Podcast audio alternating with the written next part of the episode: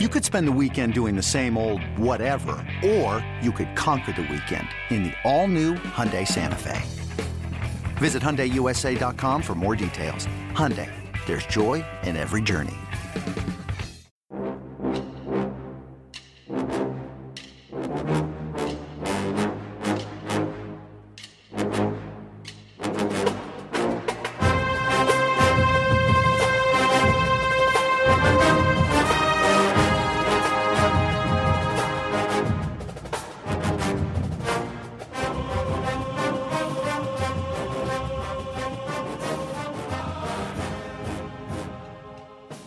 Good morning, Bucknutters. Welcome to the Bucknuts Morning Five here on Friday, May 1st, 2020. I am Dave Biddle. I am joined by Jonah Booker. Welcome to May. I don't know if it can be any worse than April, Jonah, but I feel like it's going to be better. I think it's going to be better as well. I mean, April seemed like it, it was two months long instead of actually one. So, with a lot of things starting to progress in the right direction here, uh, I'm excited this hopefully that May is going to be much better than what we saw with April and March. One of the nice things about April, in addition to the NFL draft and all of the excellent recruiting for Ohio State, was going back and watching old Ohio State Michigan games. I've been doing that on my own through the DVR and through just YouTube. But last night, ESPN featured, you know, they call it the game of inches, the 2016 Ohio State Michigan game, the only overtime game in the history of the rivalry, with the Buckeyes, of course, winning. You know, everybody's going to talk about the JT Barrett run. What's interesting to me, J Book, is the 2016 Ohio State Michigan game. Is that the highlight of the Jim Harbaugh era? Is almost beating Ohio State the peak of the Harbaugh era at Michigan?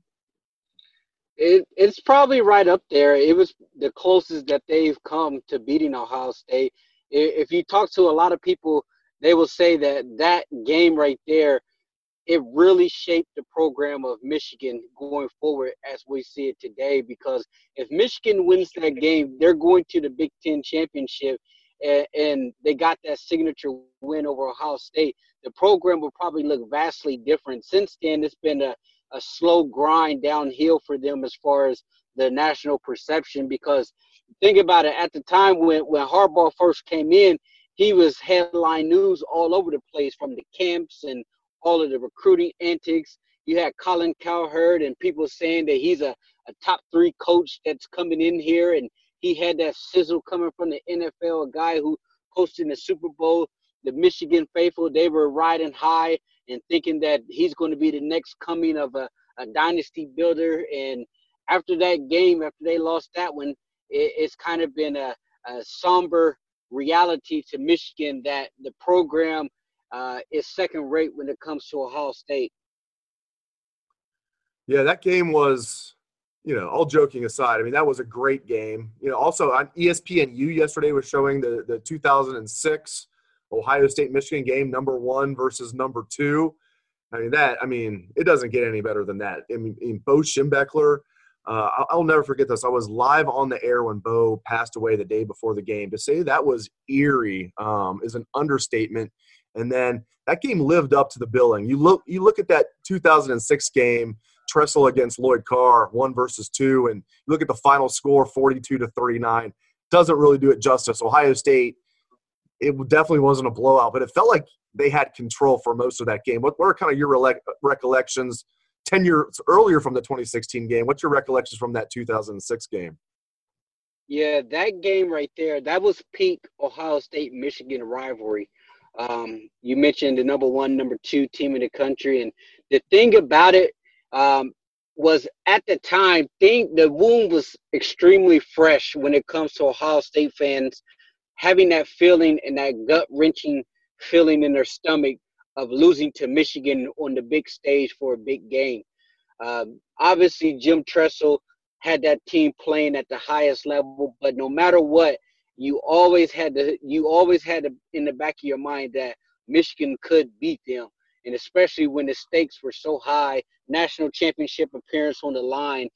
And, and the thing that was cool to see about that game is how it crept into the night. Just seeing the Michigan and Ohio State game playing under the lights, I've been I've been longing for that thirst ever since then. I know a lot of people, traditionalists, love the the noon kickoff, but me, I just want a taste of that that lingering second half, just rolling into the night uh, in that rivalry game. And I, I remember that vaguely, but the the game was just such a back and forth game. The NFL talent on both sides of the ball there, and just seeing Troy Smith step up in the big way. And I never forget that run that Beanie Wells ripped off. I mean, you you probably could hear people screaming all across the country, Ohio State fans, because they were so pumped up. No question about it. Yeah, such great memories. Man, I mean, basically any game this century, you know, sans 2003 and 2011 is great memories for Ohio State fans in the Ohio State Michigan game, with the century, of course, beginning in 2001, not 2000. Hello, Seinfeld. Um, also, hello, facts. Uh, let's switch some gears and talk some recruiting. What do you think is going on with J.C. Latham? Yeah, it's pretty crazy because for the longest period of time, Ohio State has been considered the overwhelming favorite to land him. It was just kind of a situation here where it's a, a matter of when. And then recently, an Oklahoma insider posted on their boards that Ohio State's not even in the top three, according to his his intel. And our own very own, our very own Bill Kurelic say he 100% does not buy that. Um, I still believe that Ohio State has established this relationship uh, for a long period of time here. If Ohio State is not in the top three, I would be absolutely shocked. Uh, and I'm not buying the Oklahoma 24 7 Insiders report. Um, but I think this is a kid that is a potential five star. If you look at the ranking, he's another bookend tackle. Uh, right now, Ohio State is stockpiling the, the high end tackles at that position. And I think the way Ohio State is recruiting um, is on absolute fire. This is a train that you do not want to get in front of. If you're telling me that it's going to be coming down, this kid's going to be making his decision very soon, and Ohio State has led for the majority part of its recruiting.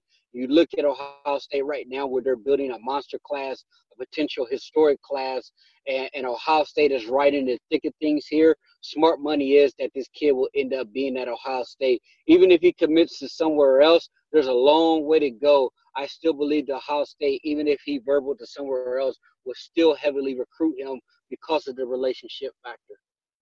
Before we get into image and likeness, J Book, um, who else other than J.C. Latham are you kind of keeping a, a, close eye on on the offensive line front? Would it be Jager Burton? Just who else you, are you kind of keeping a close eye on with 2020 or 2021 offensive line recruiting for the Buckeyes? Yeah, I, I would just say Jager, Jager Burton is, is definitely the, the guy to keep an eye on. Um, it's that one's going to be a much more tougher pull, uh, considering that he is a you know he's a Kentucky kid, but at the same time, Ohio State has been in pretty good position with him. Um, not a lot of crystal balls with him, only three that's come in, but uh, you can you can bank on the fact that Steve Wiltfong has a crystal ball in for Burton going to Ohio State, and that's the case. You really have to like Ohio State chances here, but I think those two offensive linemen is what you is what you want to go ahead and build the foundation on when it comes to the O line and providing depth down the line. All right, let's get into image and likeness. The biggest story of the week in college sports. Now, I know when you were at uh, Ohio University, if this existed, you'd be a, multimillionaire right now, even more of a multimillionaire than you are right now uh, during your playing days for the Bobcats. But huge news, and you know, for those that don't know, this will start with the 2021-2022 academic year, so won't take place this year. Um, but just how do you see this impacting college sports, J Book? Yeah, first, I I have to start out by saying is you look at what they're what they're approving and credit to Gene Smith because he was the one that really spearheaded this thing for the NCAA. Gene went to bat, and Ohio State fans can uh, put their hands in their face on this one because it, was total BS at the time.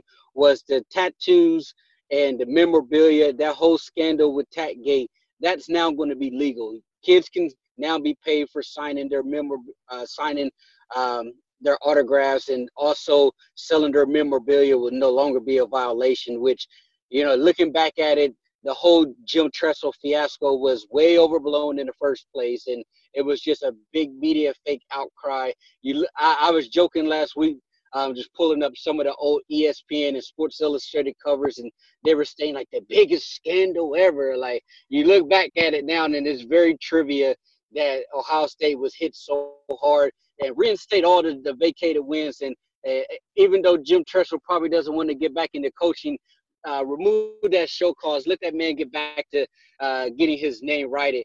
But uh, with that being said, with the new rules, I think this is going to be huge for the major programs uh, who's going to be able to, you know, have have their recruits and their kids, players, especially their star players, make some bank here. If you look at Ohio State, they're already starting to capture uh, that noise there, just talking about the uh, economy situation in Columbus, how the market is booming as far as growth potential and the, the booster connections here. Because one thing that the NCAA was looking to approve is um, if there is some some form of booster related to the endorsement, uh, they're still going to allow that. The only thing is, is the school, the player cannot uh, use the school to publicize whatever he's endorsing, meaning that uh, Justin Fields can't show up in a car dealership commercial with an Ohio State uh, polo shirt on. He has to be able to profit off his own name and likeness. And I think this is big time because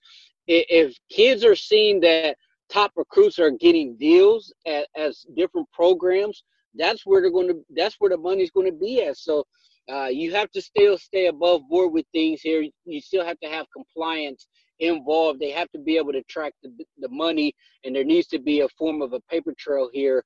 Uh, but with that being said, I think it's going to be the haves and the haves nots because a place like Columbus, a program like Ohio State, is going to provide ample opportunity for high end players to cash in off their name and likeness. Yeah, as you have touched on, I mean, if you know, there's a lot of Ohio State fans listening to this podcast. Shockingly, there might be some Ohio State fans listening to this podcast thinking, I don't like this. But if you're an Ohio State fan, you should like this, in my opinion. If you're about like trying to give Ohio State even more of a competitive advantage, I, I don't see how this is going to hurt Ohio State. I think this will only help Ohio State, J Book. Yeah, and w- what you're going to see later on down the line is you're going to see programs publicizing deals that their kids are getting. That's going to be the fruits of the labor there. Like it, it's kind of like a, a, a agent saying, "Hey, I signed this many players to X amount of contracts or guaranteed money." Rich Paul was able to get all of his clients their guarantee 90% of their salaries. Similar situation if you're recruiting a kid and you go in there and you're saying, hey, not only will we be able to provide you with a top-notch education, um, you'll be able to have a, a, a, straight pipeline to the NFL if you're a starter at Ohio State. But look at us, look at our revenue that our players are generating off their likeness compared to Michigan or compared to uh, a Clemson, which is in a much more rural area that's going to be something that teams are going to be using as a major recruiting tool after the data piles up.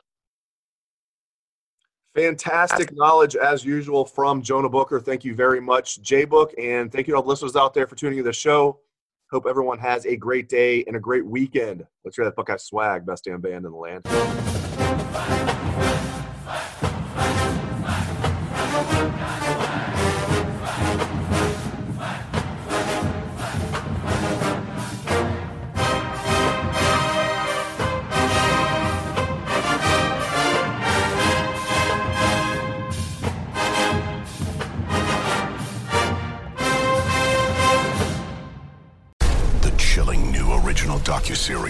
Paramount Plus. Why did he kill his family? The answer lies across the ocean in a woman named Sylvie. She's a Can model. Where desire leads to deception. I ended up spending twelve and fifteen thousand dollars a day. It was addictive. I can't get you out. And obsession leads to murder. Who did this to your family? You can't really maintain a fantasy forever. Control all desire. Now streaming on Paramount Plus.